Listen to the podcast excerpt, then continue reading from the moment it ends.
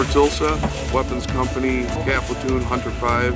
Darren Slaughterbeck, Weapons Company, 2005 until 2009. Matthew Campbell, CAAT Platoon, Hunter 1, 04 to 05. Gavin Scutton, Golf Company, 2005, Iraq deployment to Fallujah. Then I switched over to Map 1, Weapons Company. Sergeant Eric Morante, 27 Fox Company, 04 to 2007. William Fuller, 2nd Battalion, 7th Marines, Mobile Assault Platoon 1. Tell me, what was the hardest part about transitioning from Marine to civilian for you?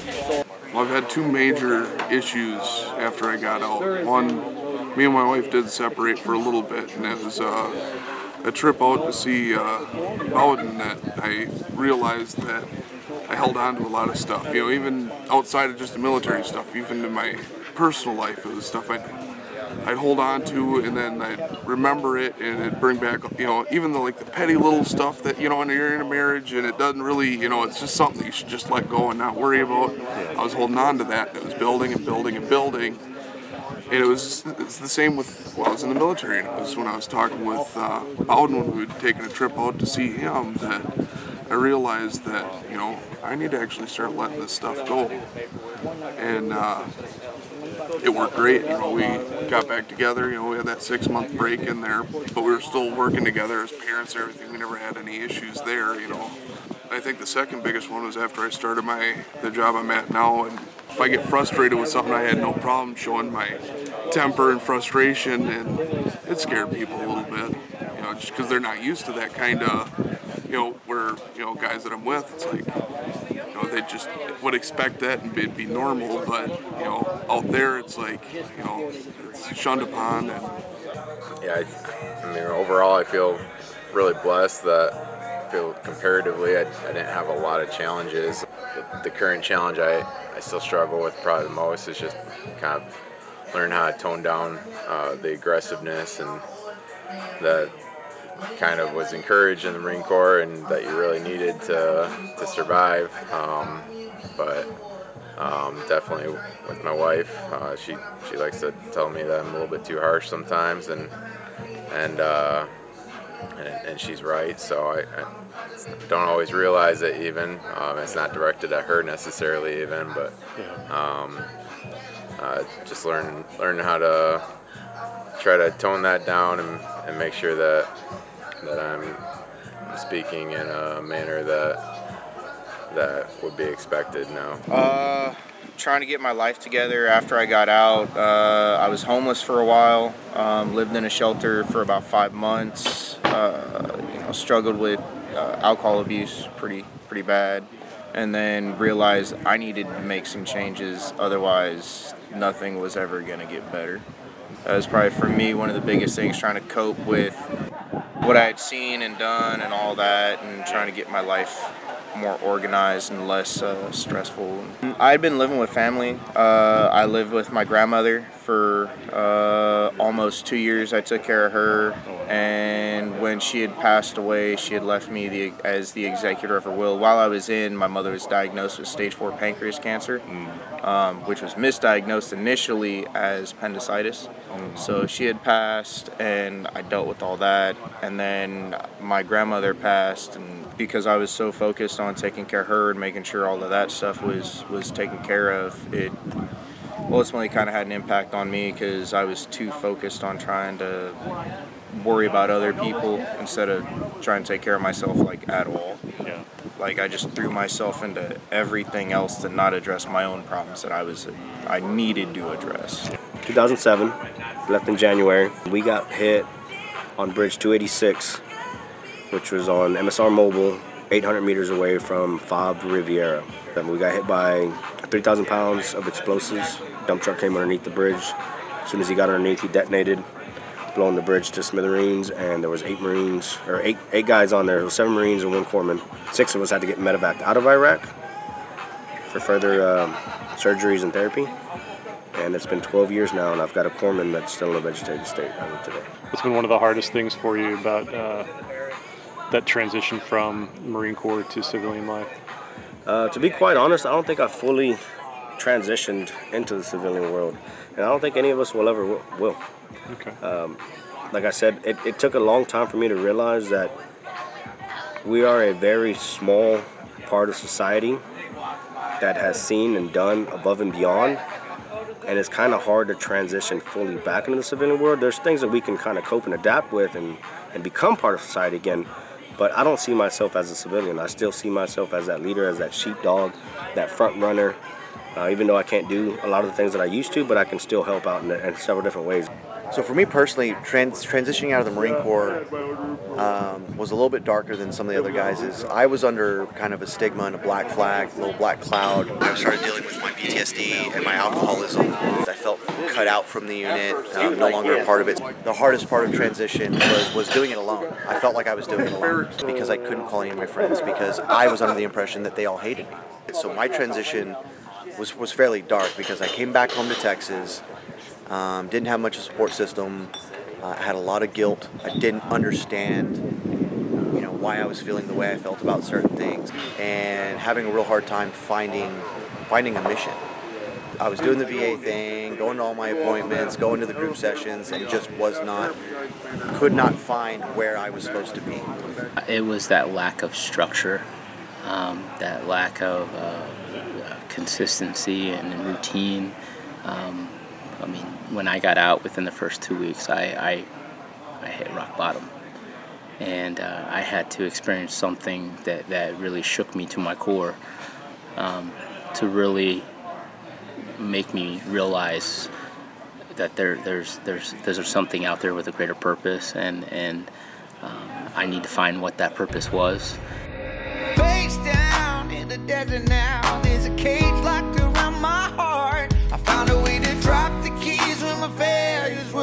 my hands can't reach that far.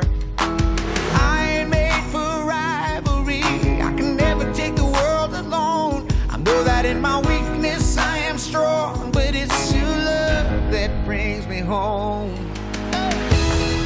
What thing or things did you do to try to rise above some of the challenges that you had? Um, I mean, originally I really gave my wholehearted effort and, and, and belief into what I was, my, my treatment plan that I'd had. I was on a lot of medications and going to, to all my sessions, and it, things weren't getting better. So I wound up getting off medications and trying to find alternative help. Um, I lo- luckily, um, I live in Texas, and there are a ton of organizations. I, I had a caseworker who's who's a social worker. Um, you know, get me get me set up with the right kind of therapist. I got a uh, financial advisor, like uh, like three financial advisement assessment sessions where we sat down and went over, you know, what I was making, what I had coming in, what my expenditure was, and helped me kind of create, try to create a better way of spending my money. I'm still not the best at it. There's a couple veterans that, you know, Air Force, Marine Corps, you know, Army vets that, um, you know, after they felt, you know, after a couple of years of working there and they felt comfortable talking to me about, you know, um, you know, they looked at me, they're like, you know, you might want to go and talk to somebody and get some help, you know, because, um, you know, if I get frustrated, you know, it's like I just, I still had that temper and that, you know, frustration and, and, and so finally, you know, after a little bit of listening to it and talking it over with the wife, I ended up finally going and seeking help with the VA and everything. So I mean, it it took a while, and especially that same help. I mean, when I got out, it wasn't uh, something that um, it was shunned upon. You know, like PTSD was a it was a bad label. It wasn't something that um, you wanted on you to even acknowledge that you had. So. Um, Fortunately, nowadays it's not that, and I had coworkers, family, and everybody helping me through it. So, fortunately, my wife and my kids have helped me through a lot of it, and I was able to talk with uh, my wife on a lot of it, and help me through, you know, adjusting back to the way things, you know, the way where I'm at now, I guess, you know. For me, I've always relied a lot on my faith. Um, I believe that Jesus came to earth to die for our sins, and my whole life is, is just filled with the purpose of trying to bring Him glory and honor. Uh, he created me. I, I, have no right to expect anything else. Um, So, so kind of with that little bit different worldview than a lot of guys have, and kind of the confidence that ultimately, if, if I'm to pass away or get killed in the war or whatever, uh, I knew where I was going, um, and I wasn't scared of that. So, kind of gave me that confidence and ability to to cope uh, with kind of the, the tra- traumatic experiences that we had. This life isn't inside my own control. It's not something that that it's following my plan. It's part of God's plan for my life. So, um, so that's really helped me kind of be able to deal with deal with the different stressors and stuff that we had. For me, I ended up uh, while I was at the shelter, I was getting treatment. You know, because it was sober living, so no drugs, no alcohol. Like for anybody, it was only for combat vet. Well, it was only for vets.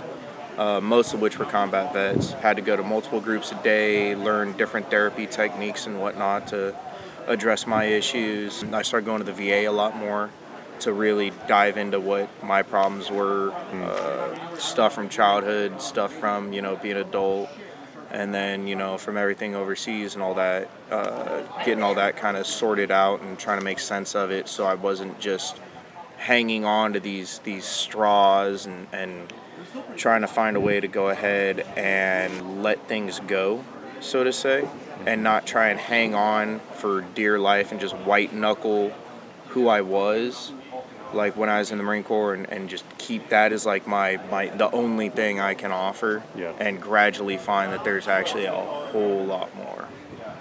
It took about it took about three years before I came to terms with what had happened while I was in, the circumstances behind you know my leaving the Marine Corps, and subsequently you know finding a direction and a path in life, which led me to art school uh, to get my photography and film degree, led me to uh, working in executive production and private security for, for a short term. Eventually, I got into bladesmithing, uh, Morse ther- bladesmithing and engraving, Morse therapy, and since then it's turned into a business. When I go to bars and stuff, like I'll find guys and they're like, "Oh, I'm a Marine." And I'm like, "Oh, okay, yeah, sure." And at first I won't believe them, and I'll ask them like, "Okay, well, who are you with? What is your MOS?" You know, I'll run through a gambit of questions to verify that they're actually who they say. And there's two things everybody knows about us, like we kicked ass in Iraq and Afghanistan, and they unfortunately our units had quite a few suicides. I mean, I've been there. I've done. I've sat there. I've had a gun in my mouth. I've consequently given my firearms to family members to hold them when I'm at those low points, and I found a way to get myself through it. You know, through a good support system, going through the through the VA and addressing some of the issues I need to do. And at the end of the day, like that's all that matters. I'm never gonna be perfect. I'm never gonna be, you know, the best or, or whatever the case is. But as long as I'm I'm pushing forward a little bit each day, that's all I can ask for. Like I'll take two steps backwards one day, but the next day I'll try for three. I'll try and get three steps forward. That way I'm still ahead of where I was. That's all I care about. As long as I'm a little bit better, that's that's all I need. That's that's all anyone can ever ask for. Just a little bit better. Victory doesn't go to the perfect; it goes to the persistent. Exactly. Exactly. my guys, my guys, the ones that aren't here, and then the ones that are still here, that kind of need that motivation, that inspiration to kind of get them to stop feeling that self pity, that self guilt that we all carry for one reason or another. I give them hope. I give them inspiration. And this is why I do the things that I do. It's not for me, it's for everybody else. Hmm. Because if I can do it, then I know they can do it. And if we can do it together, then we will maximize the effectiveness and help others. And helping others is what's really been keeping me going. Hmm. Because I know there's somebody else that's in the worst place than I am that may or may not be able to do the things that I do, so I do it for them. But it was it was it was really allowing people to help me try to get reoriented.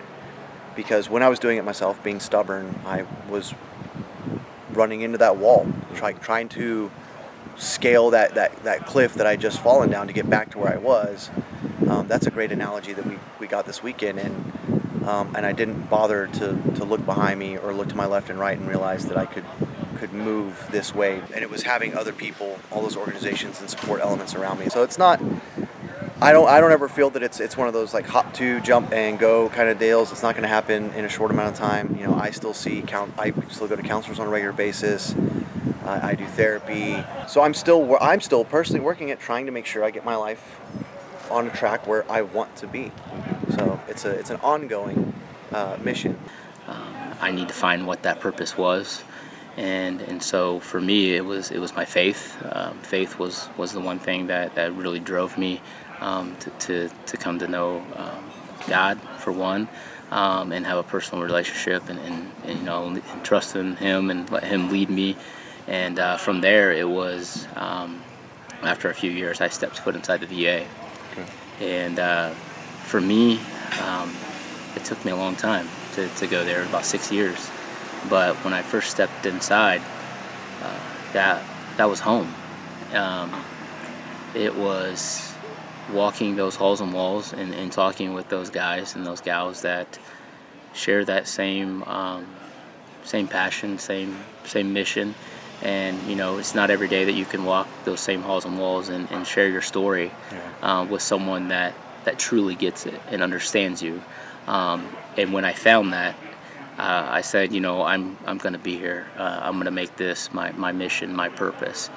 I just wanted to do everything I can in, in honor of, of my guys of yeah. 2-7 to continue that legacy of, right. of leaving something greater um, within the, the name of 2-7. And so um, to where I'm at today, I mean, I, I, I go around and advocate and, and and speak with um, with veterans all across the world, share my story, um, and and now working with uh, the national office of uh, the VA, um, telling veterans about asking them, you know, to really think what is their mission in life, what is their purpose, what do they live for, and and and really coaching them and being that mentor to them. Uh, because I think every every person ever needs a mentor and, and someone to be there for them and, and, and always take that moment to, to tap them on the shoulder and say, hey, what's going on, brother? How's, how's life, you know? And, and, and really just, um, just be there for them, you know? Some guys come back and they can find their purpose within the first three months, and some guys it takes three years, some guys it takes 30 years. Fortunately for me, it didn't take me too, too long, but once I found that purpose, then it just snowballed from there and things just started to fall into place and one thing led to another and doors opened and windows opened and I kicked down a couple of things, you know. Yeah, we're not in that same battle, we're not in that same fight anymore, but the fight is still going on and there's still plenty to be done. Hmm. And our jobs are not done. So we have a constant obligation and responsibility to continue that. And like I said, I did kind of hit a downfall for about a good eight, nine months where, you know, it was the domino effect. Things just kind of went downhill and then I hit rock bottom. Hmm. And once I got to that rock bottom, you know, I, I had some time to think, and I was like, what, what, are we doing? What route are we going, and what path are we taking? And I got back with God, and I found my new purpose.